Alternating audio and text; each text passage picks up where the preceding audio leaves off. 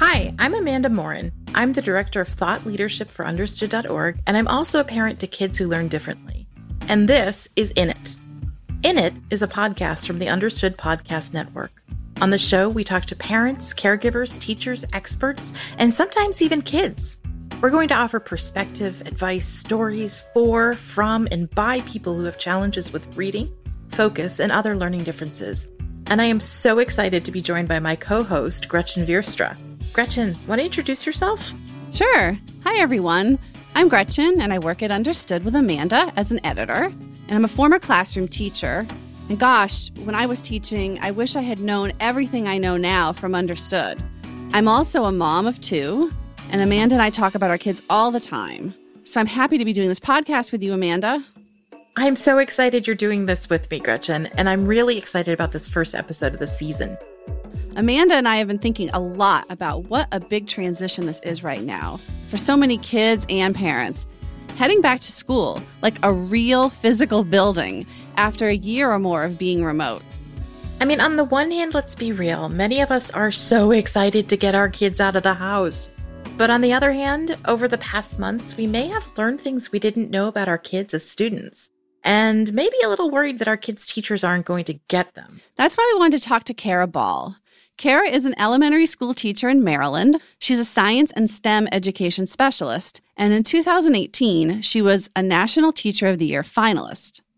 We wanted to talk to Kara not only because she's a great teacher, but also because she's someone who learns and thinks differently. She has both dyslexia and dyscalculia, which can make number related tasks difficult. And she brings that perspective into the classroom in such a beautiful way. We started by asking her why she wanted to become a teacher.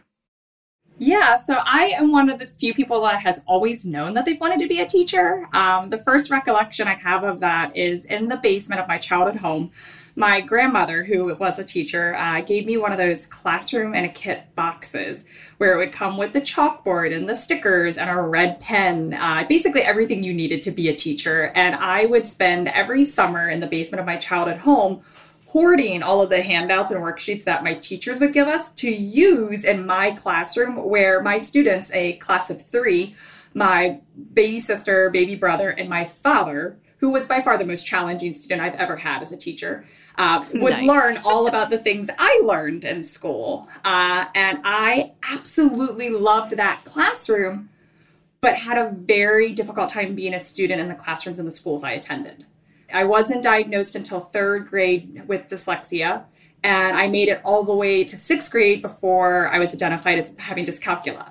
So reading was really challenging, math was really challenging, school and as a whole just seemed impossible. Um, and when I was growing up, special education services were very much something you did in the like the classroom in the back of the building, out of sight, out of mind. And my dad, who's also dyslexic, did not want me to experience that type of education. Uh, and I am lucky enough to have a grandmother who was a teacher, a dad who also identified like myself as someone being dyslexic, who advocated on my behalf to be able to have um, an inclusion model of education in which I received the services in the classroom but were pulled out to uh, be able to get the supports that I needed, which was kind of unheard of at the time. I mean, this was the late 80s, early 90s that I was in school. But even with those advocates, it didn't change that I went through the day to day, the school day, trying to.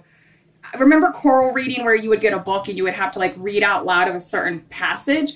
I would spend my entire like period not listening or comprehending everything else was being read, trying to figure out how to read my little paragraph before they got to me because I knew that I was going to stumble, I was going to make a mistake, and it was so stress inducing that I would I was the kid that asked for a bathroom pass. Anytime we had to read anything out loud, I was like, I, I, I gotta go. Like I just had to get out because I didn't want anybody to know how difficult it was for me just to keep up. Kara, first of all, the story is incredible. Um, going all the way back to when you were in the basement with that little red kit. Um, I know that red kit. My kids play with that red kit, I think. At least they used to, not anymore. Can you tell us a little bit about how you got diagnosed and when that happened, how that felt for you. Yeah, so it was Miss Liddy. Um, I, I have a photographic memory. So I pretty much was able to memorize all of the books that we had in our classroom library. So no one caught it up until third grade that I couldn't read. My parents read to me. We had books at home. We went to the public library. It was just that it was twice as hard for me to learn how to read, to hold on to words. And she was the first teacher that started doing those small guided reading groups with me mm. and bringing in books that I didn't have access to in the classroom library that I couldn't listen to a peer read to me and then memorize it before I was assessed on it. So your cover was blown, right? My, exactly. Like My cover was blown, and she was like, "Hey, uh, this might be why you know her writing and her print and this might be why she inverses you know her speech sometimes like she knew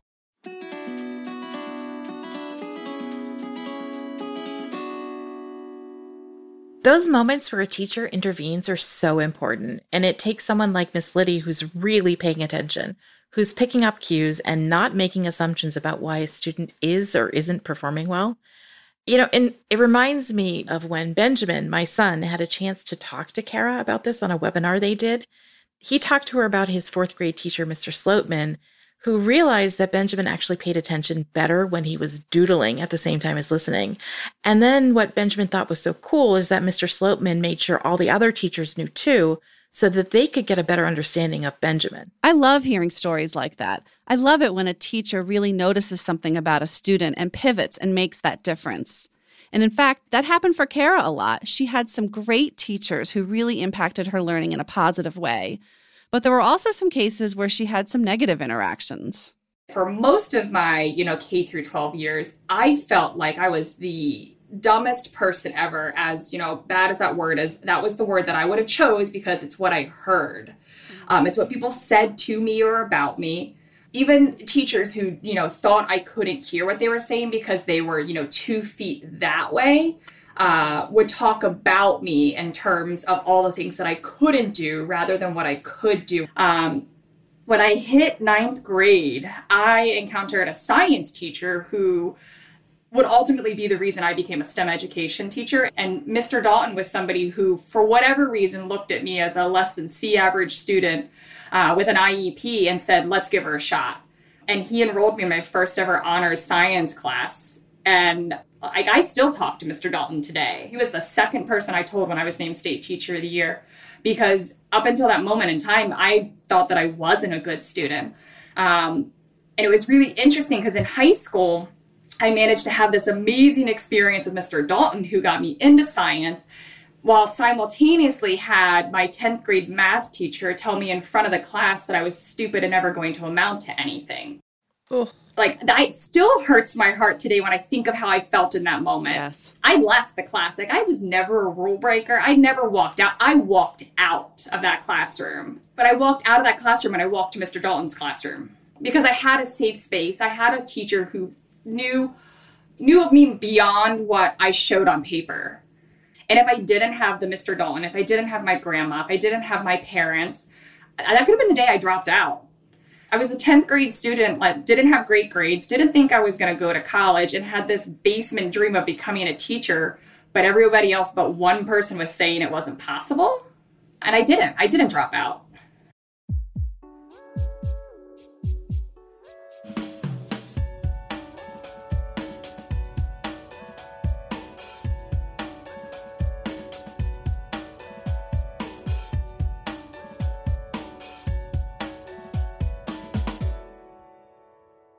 Kara, when you were diagnosed, then um, did that change your perspective on learning? So it didn't. Like I, I knew the label. I never really saw the IEP paperwork as a child. I wasn't really in those meetings. I just kind of either had a calculator or didn't have a calculator. I either got to go in a private room or didn't go in a private room. Um, and that's one of the things I work with my students as is understanding why they have these resources and how to be an advocate for themselves because a lot of people aren't going to just do it for you. You really have to know how to do it for yourself. And it's that conversation that shifted me to being more willing to talk about it. Because one of the biggest problems I have is that I know my students that have IEPs, I know my students have learning and thinking differences, but I don't hear about them as adults because they don't disappear. Like, I'm not magically not dyslexic because I'm 19 and aged out of public school. What happens to you when you're an adult and being able to show that you can have an IEP, you can be a successful, accomplished adult, you can go to college is something that's not talked about. And I and I, I'm honest with my students, especially my older ones, that you know, it's not always going to go over well. Some conversations are going to have pushback. Like I've had employers where I've had to be like, "Don't make me call a lawyer in," type of conversation. Like I am mm. entitled, I know my rights, but it's taken years of practice to get to that point to stand up and be able to be an advocate for myself because like I don't have my parents in the car. I mean, I could. I could call my mom at any moment and she'd be like, I'm coming. Right. Let me get the binder. I got years of documentation, but like I needed to be able to do that on my own. And it's because of the support systems that I had. And I'm hoping that I'm doing that for my students now. Speaking of families and parents, which by the way, I want to meet your mother in this binder. This sounds amazing. Um, she is. I'm wondering what advice do you have for families who are, you know, they're coming across this with their child for the first time? How can they talk to their teachers? How can they talk to their own child about this? So my advice to parents always usually starts with educating themselves. That's that's the first thing is know your rights. I would love to say that all school systems are going to follow the laws, but that's not always the case. So it really needs to be on them to know their rights and what they're entitled to. And you get the little document at your first like initial IEP meeting. Hold on to that, read it, do the research. Then go to Understood to look at it because it's broken down better at Understood the document that they give you is totally overwhelming and really it hard to read. It is like you're you're uh, in law school and are supposed to understand yeah. all of this. Totally inadvertent plug there. It was just a matter of me thinking like what that document looks like and, and thinking how overwhelming it is to me. I have a degree in education. Yeah. I'm a trained special education advocate, and I'm still panicking when they hand me that piece of paper. And then I would always say to approach any conversation you had with your child uh, through the lens of empathy and compassion because you might not understand. Like now, there are lots of groups uh, on the internet that you could connect with, um, find other people who might be having similar experiences. It's nice to be able to have a platform where you can share your frustrations, but at the same time, get help and support and something that is unique to you and your family.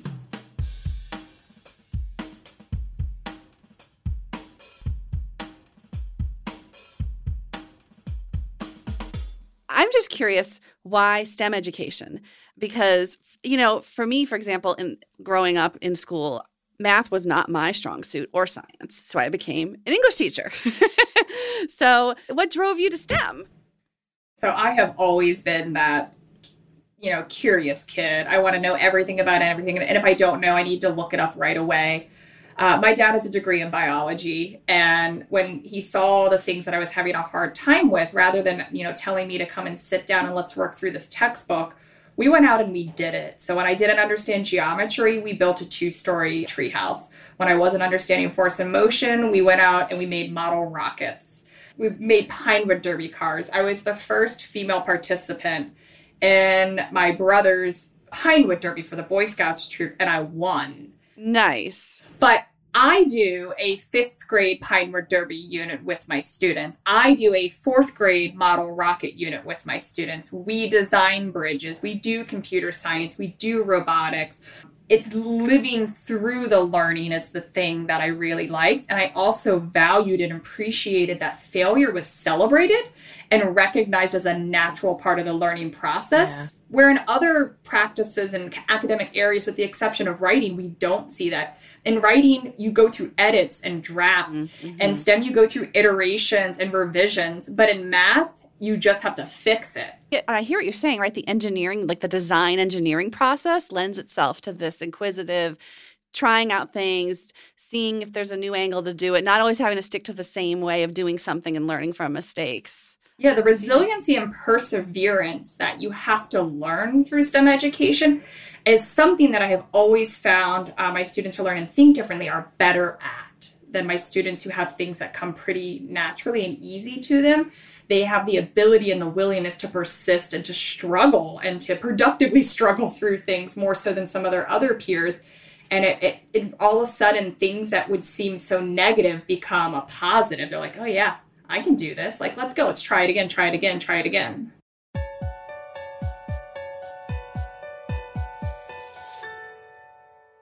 You know, Kara made a really important point back there about how sometimes we forget that kids with learning differences grow up to be adults with learning differences. Right? They don't just disappear. Although hopefully we help those kids develop the skills they need so they know how to navigate those differences when they grow up. Kara told us a great story about what it's like being a grown up with dyslexia and dyscalculia. I had a really unique interaction a couple years ago at a yard sale, which was a, a fully teachable moment. But I think one of the hard things is that my uh, learning and thinking differences aren't visible to many people, and they make a lot of assumptions, even as an as, as an adult.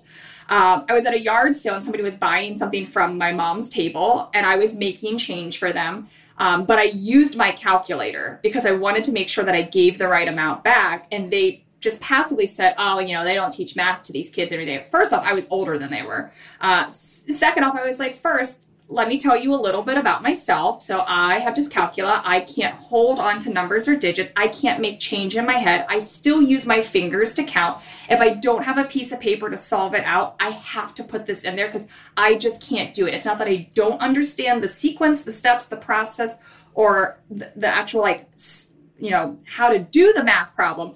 I just physically can't hold on to digits in my head. Um, and they were actually very receptive to that conversation. They had never heard about that and they had never taken it into consideration. But that is something I never would have done as a child growing up. Um, wow. I never talked to people publicly about it unless I had to in order to get ADA accommodations. If I had to, because I was going to enroll into a class and I needed my professor to know, but it was a private, behind closed doors. I didn't want to stand out or be seen as being any different than the rest of my peers.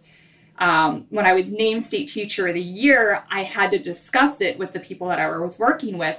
And they were like, why don't you talk about this? like this is really important and i talked to my students about it okay but i never talked to other adults about it because there's still that stigma of shame and embarrassment and not really understanding how to talk to people about it what do you say to your students so usually I tell them, I say, oh, you know, it's really hard for me to learn how to pronounce words, or uh, it's not that I'm bad at math, that sometimes math is hard for me, but here is what I do. Um, so like I, I got switched from fourth grade to fifth grade one year, and they were doing partial quotient. And I needed to learn how to do that. And rather than learning like after hours or during my planning, I told the students that I don't know how to do this. I want to learn with you. So I got myself a textbook and I learned right alongside my students. We went through the problems. I had a couple students that were more proficient at it than I was. And I said, This floor is yours. Like, you tell us how we should do this. I have one last question for you. I'm going to ask you the, the tricky one. What would you say to the math teacher whose class you walked out of? What would you say to him today? So I actually got the opportunity to sit down with them. Uh, it's that I wanted to be the student that he wanted me to be. I don't want to have these problems. I don't want to have to work twice as hard. I was in your remedial math class and after school tutoring. Like, I'm not here because this is fun. And I just wish that he knew that I really wanted to be the student that he wanted me to be. But here we are. Here we are. And you amounted to a lot. And we are so glad that you came and spoke with us. And thank you for all of your honesty, Kara, and just for sharing your story in a fun way that other folks can relate to. Thank you so much. Anytime. Thank you so much for having me.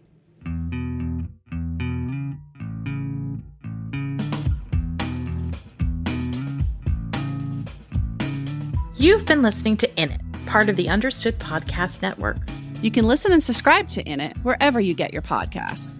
And if you like what you heard today, please tell somebody about it. Share it with the parents you know. Share it with somebody else who might have a child who learns differently. Or just send a link to your child's teacher.